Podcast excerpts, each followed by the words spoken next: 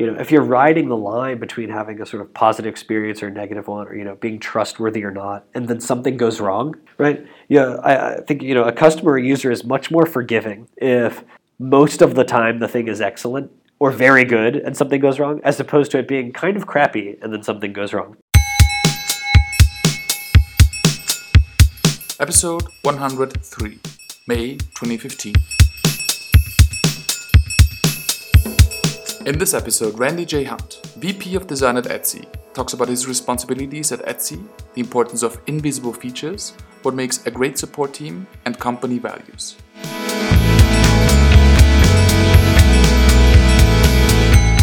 How does your day to day life at Etsy look like? There's not really any typical day, uh, I would say, because there's so many, uh, so many different facets but I'm, I'm responsible for um, a few different groups that we think about as sort of the brand and design groups. So those are uh, what we call product design, which of course the team of designers building uh, the software product, you know, really the interface layer and sort of front end of our uh, website and mobile apps. There's a research group which does both quantitative and qualitative research, uh, both around sort of the like market research and sort of opportunity identification, as well as uh, usability and sort of observational research and interviews with you know sort of existing users of the product, sort of understand uh, if the things we are designing are working well and what is not working well about them, or sort of you know what are the other desires that, that people have with those products. And then there's uh, two other groups that work very closely together. One called brand marketing and one called brand design.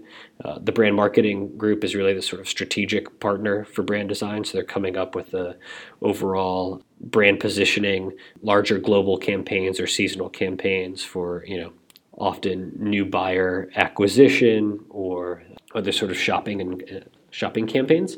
And then the the brand design group really executes on those things everything from you know art direction for advertising to you know the overall visual identity of the brand creating artifacts for internal purposes you know uh, in-person events things like that. So i oversee all those things. It's my responsibility to you know uh, in the operational sense make sure that they're running well you know that people are engaged with their work, that their roles and responsibilities are clear, that they have the resources and support they need to get the work done, and then from the you know creative and design side to make sure that all those things make sense together and really adding up to you know serve the company mission and take us in the direction we want to be going.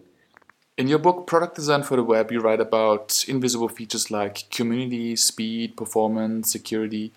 Are they important for emotional or maybe even subconscious impact?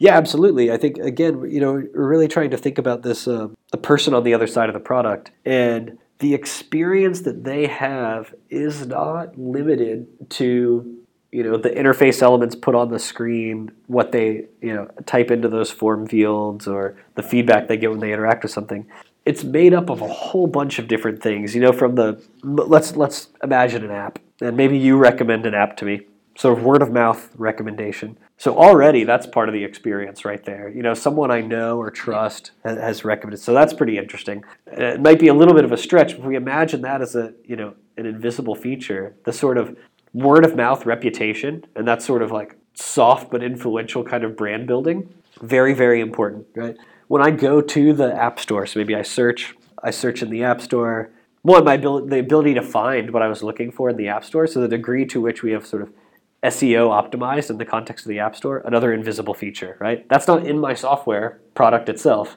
but very, very important to the person's overall experience of the thing. So, did they find it quick and easy? Great. When they download it, how fast is that? The speed of the experience they're having there. When they look at the reviews, right? This is all before they've even opened up the app for the first time. When they look at those reviews, are people talking about having great customer service or that the app was sort of buggy or not, right? Did you know, if you saw a review where somebody said that their personal information was sort of compromised somehow in using the product, it would really change your feeling about that thing. So things like privacy, speed, security, customer support really go a long way in shaping people's perception of, of the product. And, and everything I just described isn't, you know, none of those things are directly correlated to the UI, the UX, right? Um, it has a very long chain of influence when you kind of fuck up those invisible features. It, it absolutely does. It absolutely does. you know, if you're riding the line between having a sort of positive experience or a negative one, or you know, being trustworthy or not, and then something goes wrong, right? Yeah, I, I think you know, a customer or user is much more forgiving if most of the time the thing is excellent or very good and something goes wrong, as opposed to it being kind of crappy and then something goes wrong. uh, and also, it's always a chance to start a dialogue with the customer, right? Yeah, absolutely, absolutely. I mean, I think you know you're sort of the the values or ideals of the you know the product or the brand or you know the company behind those things uh, are very often sort of revealed or tested in those moments. You know, the way in which we re- respond to challenges are is in fact probably the best measure for for you know who who the you know the company or what the brand really stands for. In terms of invisible features, how do you make sure you have all these bases covered continuously? It's a great question. I mean, I think it's it's it's hard, right? Uh, I think that I mean one recommendation I would give, particularly in sort of a small small environment, that's going to sound really silly. It's almost like a you know put it up on a post-it note. You know, like it, it again, it's very easy to forget about those things. And so creating some way in which you regularly remind yourselves of them, you know, is it as simple as putting up, you know, a sign in your design studio about how you need to value those things? Do you have a little checklist before you, you know, make each release? And along with the all the sort of technical considerations you might have and did we proofread this and check that you know would you add those other softer things in there and at least give yourself the moment of pause where you say did we consider the speed implications of this thing? Did we consider the security implications? You know, are we prepared for the customer support needs that may come out of something like this? You know, what if this doesn't go well? What would we say? How would we explain it? You know, and sort of you, incorporate those sort of questions into your, uh, you know, your project planning or your release cycles. Do you have any tips for building a great support system with a great team? Goodness, you know that's a that's a really interesting question. I, I have to say that it's the most experience I've had with a sort of substantial customer support team is here at Etsy. Uh, I've been at Etsy for five years, and even when I started five years ago, there was probably 20, 15 or 20 people working in customer support. So it sort of already had established, you know, it was probably a third of the company, or maybe Smart. maybe even more.